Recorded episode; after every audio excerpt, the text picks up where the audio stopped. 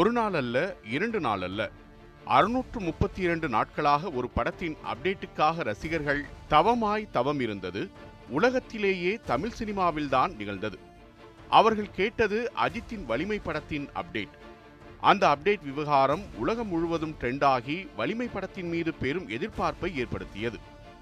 ஒரு அப்டேட்டுக்காகவா ரசிகர்கள் இப்படி செய்வார்கள் என தோன்றலாம். ஆனால் அஜித் ரசிகர்கள் உண்மையில் இதனை செய்தார்கள்.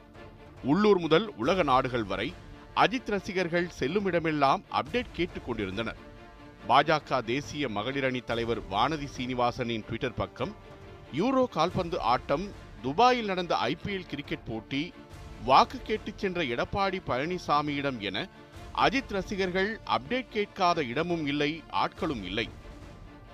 ஒரு வழியாக அப்டேட் கிடைக்க இணைய பக்கங்களில் பதிவிட்டு தெரிக்க விட்டனர் ரசிகர்கள். படத்தின் ப்ரொமோஷன் வீடியோக்கள் ஒவ்வொன்றும் ரசிகர்களை உற்சாகமூட்டியது. பைக் ரேஸ் ஆக்ஷன் காட்சிகள் மாஸ் டைலாக் அழுத்தமான கதைக்களம் என திரையரங்கை ஆக்கிரமித்திருக்கும் வலிமைக்கு வலிமை கூட்டியிருக்கின்றனர் ரசிகர்கள். தீரன் அதிகாரம் ஒன்று நேர்கொண்ட பார்வை என தனது வலிமையை காட்டிய ஹெச் வினோத்குமார் இந்த படத்திலும் அடித்து ஆடியிருக்கிறார் என்றே கூறுகின்றனர் திரையுலகினர். தன்னை தலை என்று அழைக்க வேண்டாம் என்று அஜித் கூறிவிட்டாலும் அவரை தலையில் தூக்கி வைத்து கொண்டாடுவதற்கு எப்போதுமே அவரது ரசிகர்கள் தயங்கியதில்லை. ஒரு நடிகனுக்கு தேவை உணர்ச்சி வசப்படாத உண்மையான ரசிகர்கள்தான். அது அஜித்துக்கு வாய்த்தது. இப்படியும் ரசிகர்கள் இருக்க முடியுமா என்று பலரும் யோசித்துக் கொண்டிருக்க யார் யா எனக்கே அவரை பார்க்கணும் போல இருக்கு என்று அவரை அறியாதவர்களும் ஆர்வம் கொள்கின்றனர். அஜித் ஒரு முன்னணி நடிகர். நிறைய படங்களில் நடித்திருக்கிறார். அவரது நடிப்புக்காக பல்வேறு விருதுகளையும் நிறைய மக்களின் மனங்களையும் வென்றிருக்கிறார். ஆனால் அந்த உச்சத்தை அடைய ஒவ்வொரு நாளும் ஒவ்வொரு நிமிடமும் ஏன் ஒவ்வொரு நொடியையும் தன்னைத்தானே அவர் எப்படி செதுக்கிக் கொண்டார் என்பது குறித்து யாரும் அறிந்து கொள்ளாத ஆயிரம் பக்கங்கள் உண்டு. வந்தாரை வாழ வைக்கும் தமிழ்நாடு அஜித்தின் குடும்பத்தையும் வரவேற்றது. அப்போது அஜித்தின் தந்தை பரமேஸ்வர் சுப்பிரமணியன் தாயார் மோகினி ஆகியோர் ஹைதராபாத் அருகேயுள்ள செகந்திராபாத்தில் வசித்து வந்தனர். அங்குதான் அவர்களுக்கு மூன்று ஆண் குழந்தைகள் பிறந்தன. அதில் ஆயிரத்து தொள்ளாயிரத்து எழுபத்தொன்று மே ஒன்றாம் தேதி பிறந்த குழந்தைதான் அஜித் குமார். இதன் பிறகே ஹைதராபாத்திலிருந்து அஜித் குடும்பம் சென்னைக்கு குடிபெயர்ந்தது. அஜித்தின் சகோதரர்களான அனுப்குமார் மற்றும் அனில்குமார் ஆகியோர் கல்வியில் சிறந்து விளங்கினர். அதுபோலவே பிற்காலத்தில் வெளிநாடுகளுக்கு செல்லும் வாய்ப்பும் அவர்களுக்கு வாய்த்தது. ஆனால் சகோதரர்களை ஒப்பிடுகையில் அஜித் படிப்பில் சற்று குறைவுதான். எனினும் பள்ளிக்காலத்தில் தேசிய மாணவர் படை மலையேற்றம் மோட்டார் பைக்குகள் மீது அதிக ஈடுபாடு காட்டினார். எனினும் ஆசான் மெமோரியல் உயர்நிலைப் பள்ளியில் பத்தாம் வகுப்பு படித்துக் கொண்டிருந்த போது தன்னுடைய படிப்பை பாதியிலேயே கைவிட்டார் அஜித். இப்படியே இருந்தால் எப்படி? உன் வாழ்க்கைக்கு வேண்டியதை நீதான் செய்து கொள்ள வேண்டும். அதை செய்ய வேண்டிய நேரம் இதுதான் என்று அஜித்துக்கு அறிவுரை கூறினார் தந்தை. தனக்கு மோட்டார் பைக்குகள் பிடிக்கும் என்பதால் தன் சகோதரருடைய நண்பரின் உதவி கொண்டு என்ஃபீல்ட் மோட்டாரில் பயிற்சி மாணவராக சேர்ந்தார். சில மாதங்களுக்கு பின் ஈரோடு சென்று ஜவுளி தொழிலிலும் ஈடுபட்டார். ஒரு வியாபாரியாக வெளிநாட்டு டீலர்களை சந்திக்க வேண்டியிருந்ததால் அதன் மூலம் சுலபமாக ஆங்கிலம் பேச கற்றுக்கொண்டார். இதற்கிடையே பத்திரிகை மற்றும் தொலைக்காட்சி விளம்பரங்களில் மாடலாக நடிக்கும் வாய்ப்பும் வந்தது. அதைத்தான் சரியாக பயன்படுத்தி கொண்டார் அஜித். அதன் மூலமே திரைப்பட வாய்ப்பு கிடைத்தது. இன்று உச்ச நட்சத்திரம் பெரிய பட்ஜெட் படங்கள் என அஜித்தின் கெரியர் உயர்ந்துவிட்டாலும் அதற்கெல்லாம் ஆரம்ப புள்ளி ஆயிரத்து தொள்ளாயிரத்து தொன்னூற்று ஓராம் ஆண்டு வெளிவந்த என் வீடு என் கணவர் திரைப்படம்தான். இயக்குனர் செண்பகராமன் இயக்கிய இந்த படத்தில் பள்ளி மாணவனாக நடித்தார் அஜித். இதுவே அவர் வெள்ளித்திரையில் தோன்றிய முதல் திரைப்படம். ஆனால் அஜித் ஹீரோவாக நடித்த முதல் திரைப்படம் தெலுங்கில்தான். ஆயிரத்து தொள்ளாயிரத்து தொன்னூற்று இரண்டாம் ஆண்டு தயாரிப்பாளர் பூர்ணச்சந்திர ராவின் தெலுங்கு திரைப்படத்தில் மெட்ராஸைச் சேர்ந்த அஜித்குமார் எனும் ஒரு அழகான இளைஞனை முக்கிய வேடத்தில் நடிக்க வைக்க முடிவு செய்தனர். இப்படத்திற்கு பிரேம புஸ்தகம் என்று பெயரிடப்பட்டது. இந்த படத்தை புதுமுக இயக்குனர் கொல்லப்புடி ஸ்ரீனிவாஸ் இயக்கினார். அஜித்தின் முதல் பட வாய்ப்பை உருவாக்கியதே பாடகர் எஸ் பி பாலசுப்ரமணியம் தான். இது குறித்து தொலைக்காட்சி நிகழ்ச்சி ஒன்றில் பேசிய எஸ்பிபி பிரேம புஸ்தகம் படத்தில் அஜித்தை அறிமுகம் செய்ய படத்தின் தயாரிப்பாளரிடம் பரிந்துரைத்தேன் என்றார். அதற்கு காரணம் எஸ்பிபியின் மகன் சரணும் அஜித்தும் நண்பர்கள் என்பதுதான். இருவரும் ஒரே வகுப்பில் படித்தனர். விளம்பர படப்பிடிப்பிற்கு செல்லும் போதெல்லாம் சரணின் காலணிகளை அஜித் அணிந்து செல்வதை ஒரு சென்டிமெண்டாக வைத்திருக்கிறார். பிரேம புஸ்தகம் தொடங்கியதில் இருந்தே தெலுங்கு சினிமாவில் பரவலாக பேசப்பட்டுதான் வந்தது. படப்பிடிப்பு ஒன்பது நாட்கள் வரை எந்த இடையூறும் இன்றி நடந்தது. ஒன்பதாம் நாள் துறைமுக காட்சி அமைப்பின் போது ராட்சதாலை அடித்ததில் படத்தின் இயக்குனர் சம்பவ இடத்திலேயே உயிரிழந்தார். இது அஜித்தின் முதல் படத்திற்கு பெரும் தடையாக அமைந்தது. ஆனால் மகன் ஸ்ரீனிவாஸ் ஆரம்பித்த படத்தை அவரது தந்தை மாருதி ராவ் இயக்கி முடித்தார். ஒரு அறிமுக நடிகரான அஜித்தை வைத்து படத்தை முடிக்க அவருக்கு சவாலாக இருக்கும் என்று அஞ்சினார். ஆனால் படத்தை முழுவதுமாக முடிக்க அஜித் தனது இயக்குனருக்கு பெரும் உதவியாகவே இருந்துள்ளார். அஜித் தான் சொன்னதை மட்டுமே நடித்துக் கொடுத்தார். அவர் ஒரு பதட்டமான இளைஞராக இருந்தார். ஆனால் நல்ல கலைஞருக்கான அனைத்து அம்சங்களும் அவரிடம் இருந்தது. அவரது உடல் மொழியும் டயலாக் டெலிவரிக்குத்தான் நான் நன்றி சொல்ல வேண்டும் என்று தெரிவித்தார் மாருதி ராவ். ஒருமுறை ஸ்ரீராம்ஸ் நிறுவனம் தயாரிப்பில் ஹெர்குலிஸ் சைக்கிளின் விளம்பர படப்பிடிப்பு நடந்தது. அதில் நடித்த அஜித்தை பாராட்டிய பி சி ஸ்ரீராம் சினிமாவுக்கு ட்ரை பண்ணு நீ பெரிய ஆளா வருவ என உற்சாகப்படுத்தினார். அத்தோடு நில்லாமல் அஜித்திற்காக மணிரத்னத்திடம் சிபாரிசும் செய்தார். இயக்குனர் மணிரத்னம் அவரது நண்பர் பி சி ஸ்ரீராம் இருவரும் சேர்ந்து தொடங்கிய ஆலயம் புரொடக்ஷன்ஸ் பட நிறுவனம் தயாரிக்கவிருந்த படம் ஒன்றிற்காக ஹீரோ ஆடிஷன் நடந்து கொண்டிருந்தது. பி சி ஸ்ரீராமின் சிபாரிசும் இருந்ததால் தைரியமாக ஆடிஷனில் கலந்து கொண்டார். ஸ்கிரீன் டெஸ்ட் மேக்கப் டெஸ்ட் எடுத்து பார்த்துவிட்டு ஷூட்டிங் கிளம்ப தயாராயிரு அழைப்பு வரும் என மணிரத்னம் சொன்னபோது அளவில்லாத மகிழ்ச்சி அடைந்தார் அஜித். முதல் படமே இயக்குனர் மணிரத்னத்தின் தயாரிப்பில் என்பது அஜித்தை தூங்க விடாமல் செய்தது. ஆலயம் அலுவலகத்திலிருந்து அழைப்பு வரும் வரும் என காத்திருந்த அஜித்துக்கு ஏமாற்றமே கிடைத்தது. மணிரத்னம் தயாரிக்க இருந்த படம் கைவிடப்பட்டது என்கிற தகவல் அஜித்தின் சினிமா கனவுகளை நொறுக்கி போட்டது. ஆனால் மனம் தளரவில்லை. அடுத்தடுத்து வாய்ப்புகள் வரும் என நம்பியிருந்தார். அப்போதுதான் தான் தமிழில் இயக்கும் அமராவதி படத்திற்கு புதுமுக நாயகனை தேடினார் இயக்குனர் செல்வா. தெலுங்கில் பூர்ணச்சந்திர ராவ் ஒரு படம் பண்ணியிருக்கார். பிரேம புஸ்தகம்னு ஒரு படம்.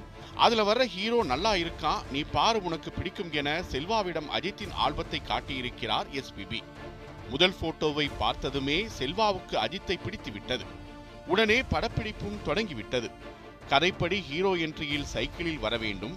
ஆனால் அஜித் பைக் பிரியர் என்பது செல்வாவிற்கு தெரிந்ததும் ஓபனிங் காட்சியை பைக்கில் என்ட்ரி ஆவதாக மாற்றினார் செல்வா. இதற்கிடையில் ஒரு சம்பவம் நடந்தது. படப்பிடிப்பு முடிந்து பின் தயாரிப்பு பணிகள் தொடங்குவதற்கான இடைப்பட்ட நேரத்தில் அஜித்திற்கு விபத்து ஏற்படுகிறது.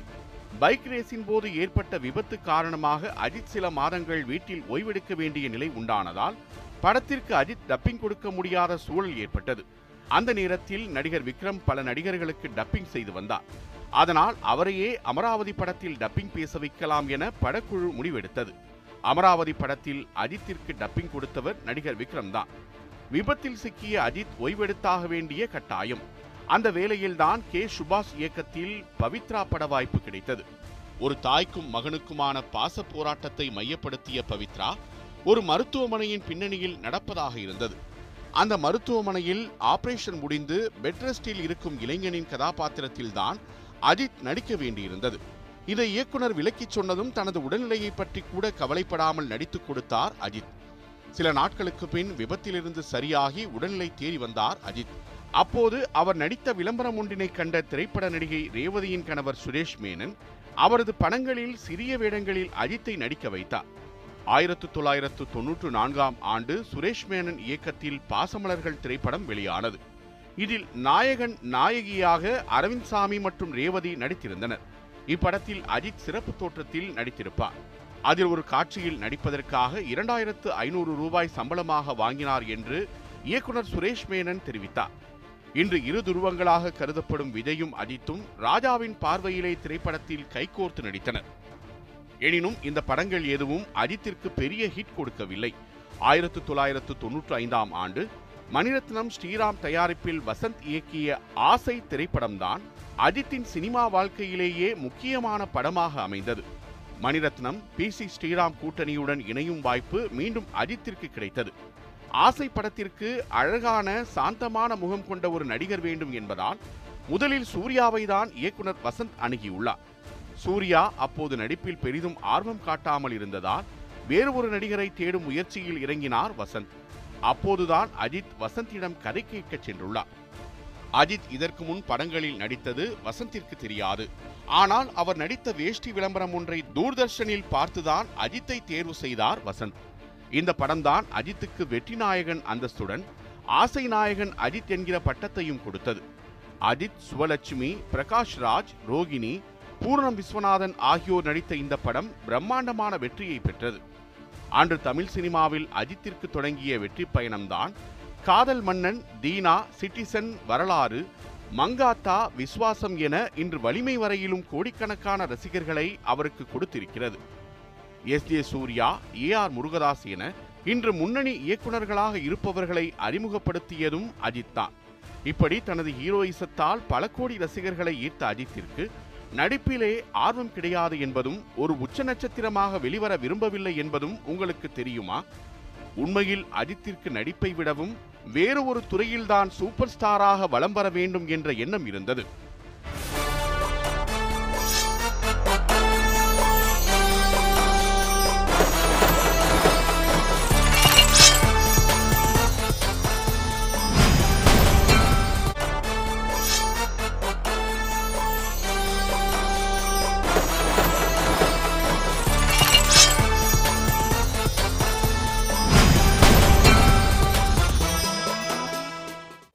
சினிமாவுக்கு வந்திருக்காவிட்டால் வாகனங்கள் தொடர்பான ஏதேனும் ஒரு பணியைத்தான் அஜித் செய்திருப்பார். அதற்கு அவரது வாழ்க்கையில் பல்வேறு உதாரணங்களை நாம் காட்ட முடியும். பள்ளி பருவத்திலிருந்தே கார் பந்தயத்தில் அஜித்துக்கு அதிக ஆர்வம் இருந்தது.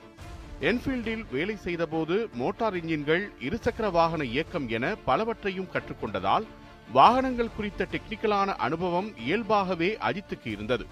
அதுதான் அவரது ரேசிங் ஆர்வத்திற்கும் உறுதுணையாக இருந்தது. விளம்பரங்களிலும் படங்களிலும் நடிக்கும் பணத்தை எல்லாம் பெரும்பாலும் வாகனங்களுக்கும் அவற்றை மெருகேற்றுவதற்குமே செலவிட்டார். சினிமாவில் நல்ல நிலைமைக்கு வந்த பிறகும் ஒரு கார்பந்தய வீரராக தனது கனவை நிறைவேற்ற பல்வேறு பயிற்சிகளை மேற்கொண்டு இறுதியில் மும்பை சென்னை மற்றும் டெல்லி போன்ற இடங்களில் கார் ரேஸ்களில் பங்கேற்றார். இந்தியா மட்டுமின்றி ஜெர்மனி மலேசியா என வெளிநாடுகளில் நடக்கும் கார் பந்தயங்களிலும் பங்கேற்று தமிழ்நாட்டையும் இந்தியாவையும் பெருமைப்படுத்தினார். இரண்டாயிரத்து இரண்டாம் ஆண்டு formula Maruti motor sport race இரண்டாயிரத்து மூன்றாம் ஆண்டு கொரியாவில் சர்வதேச ஃபார்முலா பிஎம்டபிள்யூ ஏசியா சாம்பியன்ஷிப் போட்டி என சர்வதேச ரேசிங் போட்டிகளில் அஜித் பங்கேற்க ஆரம்பித்தது நடிப்பை விட்டு முழுநேர போட்டியாளராகவே மாறிவிட்டாரோ என யோசிக்க வைத்தது. இரண்டாயிரத்து நான்காம் ஆண்டில் British formula three scholarship class பந்தயத்தில் கலந்து கொண்டு மூன்றாவது இடம் பிடித்ததை உலகமே ஆச்சரியத்துடன் பார்த்தது. ஒரு நடிகரால் எப்படி இந்த இடத்துக்கு வர முடியும் என பலருக்கும் வியப்பு மேலிட்டது. அதுதான் அவரது கார் ரேசிங் பந்தயங்களில் சிறந்தது எனலாம். பணத்திற்காக செய்யும் வேலையில் சாதிப்பதை விட மனதிற்கு பிடித்த வேலையில் சாதிக்கும் போதுதான் உண்மையான மகிழ்ச்சி வெளிப்படும். அந்த மகிழ்ச்சியும் சந்தோஷமும் மனநிறைவும் அன்று அஜித்தின் முகத்தில் தெரிந்தது. இந்தியாவின் சில முக்கிய ரேசர்கள் கூட இது போன்ற சர்வதேச கார் பந்தயங்களில் பங்கேற்றது இல்லை. ஃபார்முலா எஃப் த்ரீ ரேஸில் வெற்றி பெற்ற அஜித்துக்கு எஃப் டூ பந்தயத்தில் பங்கு பெறும் வாய்ப்பும் கிடைத்தது. எஃப் டூ சாம்பியன்ஷிப்பில் வெற்றி பெற்றால் ஃபார்முலா ஒன் ரேஸுக்கான சூப்பர் லைசன்ஸ் கிடைக்கும்.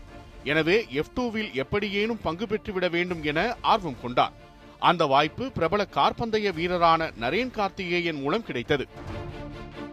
ஒரு இரவு விருந்தில் அஜித்தை சந்திக்க நரேன் கார்த்திகேயன் கார் ரேசர் எனும் திறமை உங்களுக்குள் இயல்பாகவே இருப்பதால் எஃப் டூ தொடரில் பங்கேற்க நீங்கள் முயற்சிக்கலாம் என்றார். இரண்டாயிரத்து பத்தாம் ஆண்டு ஐரோப்பிய எஃப் டூ தொடரை கையாண்ட ஜோனத்தன் பால்மரிடமும் அஜித்தை அறிமுகம் செய்து வைத்தார். அதன் பிறகே எஃப் டூவில் பங்கேற்பது என முடிவு செய்யப்பட்டது. ஆனால் எஃப் த்ரீயை விட எஃப் டூ மாறுபட்டது என்பதால் அதற்காக அஜித் தயாராக வேண்டியிருந்தது. மலேசியாவுக்கு சென்று வி சிக்ஸ் ஃபார்முலா காரை வாடகைக்கு எடுத்து அதில் பயிற்சியை தொடங்கினார். தன் உடல் எடையில் பத்து கிலோ வரை குறைத்தார். தான் எப்படியேனும் வெற்றி பெற்று அடுத்தடுத்த பந்தயங்களில் ஸ்பான்சர்களை பிடித்துவிட வேண்டும் என்று எண்ணினார். ஆனால் அவருக்கு இருந்த அதிக ஆற்றல் அவரது காருக்கு இல்லாமல் போனது. அஜித்தால் எஃப் டூ பந்தயத்தை முழுவதுமாக முடிக்க முடியாமல் போனது. அஜித் வீட்டின் கேரேஜில் பல வகையான பைக் மற்றும் கார்கள் நின்று கொண்டிருக்கும். கார்களையும் பைக்குகளையும் வாங்கி குவிப்பதில் ஆர்வம் கொண்டவர். அவருடைய எல்லா படத்திலும் ஒரு சீனிலாவது பைக் ஸ்டண்ட் காட்சிகள் வைக்கப்படும். அந்த வகையில் பில்லா மங்காத்தா முதல் விஸ்வாசம் வரை பைக் கார் காட்சிகள் இடம்பெற்றுள்ளன. சமீபத்தில் வெளிவந்த வலிமை திரைப்படம் முழுவதும் பைக் ரேசிங் கதையில் அஜித் நடிக்கிறார் என்றதும் மகிழ்ச்சியின் உச்சத்திற்கே சென்றனர் ரசிகர்கள். ஆனால் படப்பிடிப்பில் ஒரு பைக் ஸ்டண்ட் காட்சியில் அஜித் கீழே விழும் காட்சி வெளியாகி பலரையும் அதிர்ச்சிக்குள்ளாக்கியது. இது குறித்து அப்படத்தின் வில்லன் கார்த்திகேயா நியூஸ் செவன் தமிழுக்கு அளித்த பேட்டியில் விளக்கினார். Uh, அங்க அங்க அ- அங்கேயே இருந்தோம். ரொம்ப ஸ்கேரியாக இருந்தது அது பார்க்கறதுக்கு பட் சார் இமீடியட்லி வந்துட்டு ஓகே பைக் எப்படி இருக்கு? அதெல்லாம் பார்த்துட்டு ஓகே பைக் நல்லா இல்லை. காலையில் ஷூட்டிங் நடக்கணும் அப்படின்னு நான் ஃப்ரெண்ட்ஸ்க்கு ஃபோன் பண்ணி புது பைக் ஒரு பிடிச்சிட்டு மார்னிங்குள்ள அந்த பைக் ஆக்சுவலி ரேர் பைக் அதுக்கு கடுக்காது. கிடைக்காது. ஓகே அது இது அது நார்மல் சும்மா ஏதாவது பைக் கிடையாது. ஒரு sports bike which is imported so இந்த மார்னிங்குள்ள புது பைக் அரேஞ்ச் பண்ணிட்டாரு செட்டில் அண்ட் இதெல்லாம் பண்ணும்போது நமக்கு ஐ மீன் எல்லாருக்கும் ஓகே கொஞ்சம் ரிலாக்ஸ் ஆயிட்டே ஒன்றும் ஆகலை அப்படி. ஆனால் கேரவன் போய் சார் ஷர்ட் கழட்டும் போது பார்த்தா இவ்வளோ ரொம்ப அடிபட்டுச்சு. Blood. பிளட் வருது சார் அது பார்த்துட்டு நான் சார் இவ்வளோ அடிபட்டுச்சு அங்கேயே சொல்லிக்கலாம் எதுக்கு சொல்லலைன்னா இன்னும் பிகாஸ் ஆஃப் சி நான் அப்போவே நான் கா இது எனக்கு பெயின் இருக்குது அப்படின்னு நான் காட் நான் நான் காமிச்சா எல்லாருக்கும் இன்னும் பயம் பயமாக இருக்கும். அண்ட் நெக்ஸ்ட் டே ஷூட்டிங் நடந்தது. இப்போது உன்னோட டேட்ஸ் இருக்கு. அண்ட் திலீப் மாஸ்டர் டேட்ஸ் இருக்கு. இதெல்லாம் போகும். அண்ட் திருப்பி இதெல்லாம் ஸ்கெட்யூலுக்கு வரணும். இதெல்லாம் ரொம்ப பெரிய ப்ரொசீஜரு ஒரு ஒரு நாள் நான் அட்ஜஸ்ட் பண்ணால் எல்லாம் சரியாகும் அப்படின்னு.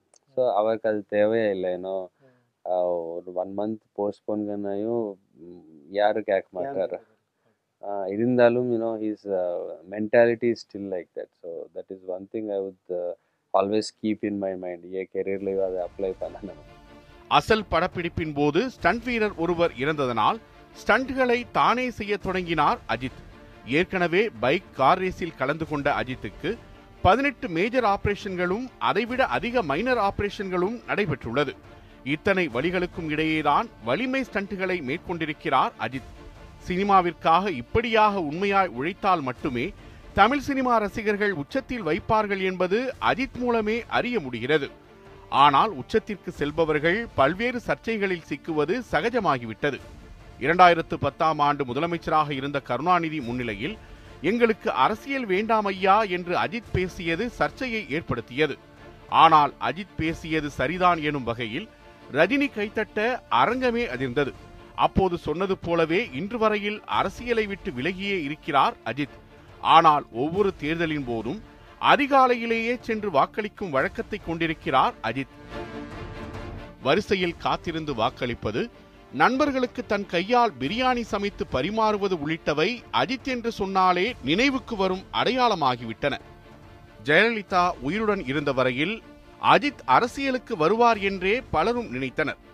ஜெயலலிதா தனது அரசியல் வாரிசாக அஜித்தை தேர்வு செய்திருக்கிறார் என்றும் அதிமுகவில் அஜித் இணைவார் என்றும் தகவல் வெளியானது. துக்ளக் ஆசிரியராக இருந்த சோ அஜித்தை எம்ஜிஆருடன் ஒப்பிட்டு பேசினார். இந்த நிலையில்தான் பிரபல வாரப்பத்திரிகை ஒன்றில் அதிமுகவில் அஜித் திமுகவில் விஜய் என்கிற கட்டுரை வெளியாகி தமிழக அரசியல் வட்டாரத்தில் பரபரப்பாக பேசப்பட்டது. ஆனால் அரசியல் சர்ச்சைகள் திரையுலக பிரச்சனைகள் எதிலும் அஜித் தலையிடாது கருத்து தெரிவிக்காமல் தவிர்த்தே வந்தார் இரண்டாயிரத்தி ஏழாம் ஆண்டு தொலைக்காட்சிகளுக்கு பேட்டியளித்த அஜித்திடம் அரசியல் குறித்த கேள்விகள் கேட்கப்பட்டது. என் வேலை சினிமாவில் நடிப்பது மட்டும்தான் அரசியலில் இங்கு பல திறமையானவர்கள் இருக்கிறார்கள். அவர்கள் அந்த பணியை செய்யட்டும் என பதிலாக அளித்தார் அஜித். சர்ச்சைகளையெல்லாம் துடைத்தெறிந்துவிட்டு படங்களிலும் பயிற்சிகளிலும் கவனம் செலுத்தி வந்த அஜித் தனது அறிவாற்றலை மாணவர்களுக்கும் கடத்தி சிறந்த ஆசிரியராகவும் விளங்கினார். இரண்டாயிரத்து பத்தொன்பதாம் ஆண்டு சென்னை தொழில்நுட்ப பல்கலைக்கழகத்தில் உள்ள வான்வெளி ஆராய்ச்சி மையமான தஷா குழுவின் ஆலோசகராக நியமிக்கப்பட்டார். அதன் மூலம் ஆளில்லா விமானங்களை உருவாக்க மாணவர்களுக்கு உதவினார். அஜித்தின் வழிகாட்டுதலில் தஷா அணியின் ஆளில்லா விமானம் நீண்ட நேரம் வெற்றிகரமாக பறந்து சாதனை படைத்தது. மேலும் பெங்களூருவில் நடந்த ட்ரோன் ஒலிம்பிக் போட்டியிலும் கலந்து கொண்டு பரிசு வென்றது. இந்நிலையில் ஆஸ்திரேலியாவில் ஆளில்லா வானூர்தி தொடர்பான போட்டியில் கலந்து கொள்ளும் மாணவர்களுக்கு யுஏவி வானூர்திகளை இயக்க ஆலோசகராக நடிகர் அஜித்தை அண்ணா பல்கலைக்கழகம் நியமனம் செய்தது. கொரோனா தொற்று அதிகமுள்ள சிவப்பு மண்டலங்களில் ஆளில்லா விமானம் மூலம் கிருமி நாசினி தெளிக்கும் பணி நடந்தது. அஜித் முன்வைத்த யோசனை அடிப்படையிலேயே இதனை செய்ய முடிந்ததாக டாக்டர் கார்த்திக் நாராயண் தெரிவித்தார். இது ஒருபுறம் என்றால் மறுபுறம் துப்பாக்கி சுடும் பயிற்சியிலும் ஈடுபட்டு வந்தார் அஜித். நாற்பத்தாறாவது தமிழ்நாடு மாநில துப்பாக்கி சுடும் சாம்பியன்ஷிப் போட்டியில் பங்கேற்று ஆறு பதக்கங்களை வென்று அசத்தினார். துப்பாக்கி ஷூட்டிங் போலவே போட்டோ ஷூட்டிங்கும் அஜித்துக்கு மிகவும் பிடிக்கும். தான் செல்லும் இடமெல்லாம் ஒரு கேமராவை எடுத்துச் சென்று புகைப்படம் எடுப்பதை வாடிக்கையாக கொண்டிருப்பவர். நடிகர் அப்புக்குட்டியை வைத்து இவர் எடுத்த படங்கள் வைரலாகின. இத்தனையையும் திறம்பட செய்பவரை யாரால் தான் ரசிக்காமல் இருக்க முடியும்? அப்படி அவரை அணு அணுவாக ரசிக்கும் ரசிகர்களை எப்போதும் மறிக்க தெரிந்தவர் அஜித். அதே நேரம் அவர்களிடம் மிகவும் கண்டிப்பாகவும் இருக்கிறார். தனது ரசிகர் மன்றங்கள் அரசியல் கட்சிகளுடன் இணைந்து செயல்படுவதை விரும்பாத அஜித் அதனை கண்டித்ததுடன் மன்றங்களையே கலைத்தார். நான் தான் அடுத்த சூப்பர் ஸ்டார் என அறிவித்ததெல்லாம் கடந்து இப்போது தலை என்று அழைப்பதை கூட வேண்டாம் என ஒதுக்கி வைக்கிறார். இப்படியெல்லாம் இயல்பாக தமிழீழத்தில் வாழும் நடிகரால் செய்ய முடியுமா என்கிற கேள்வி நமக்கே கூட தோன்றுகிறது. உண்மைதான். அஜித்தின் வலிமையே அவரது நம்பிக்கைதானே. அந்த நம்பிக்கைதான் அவரை எந்த நிலையிலும் நாயகனாகவே வைத்திருக்கிறது போலும்.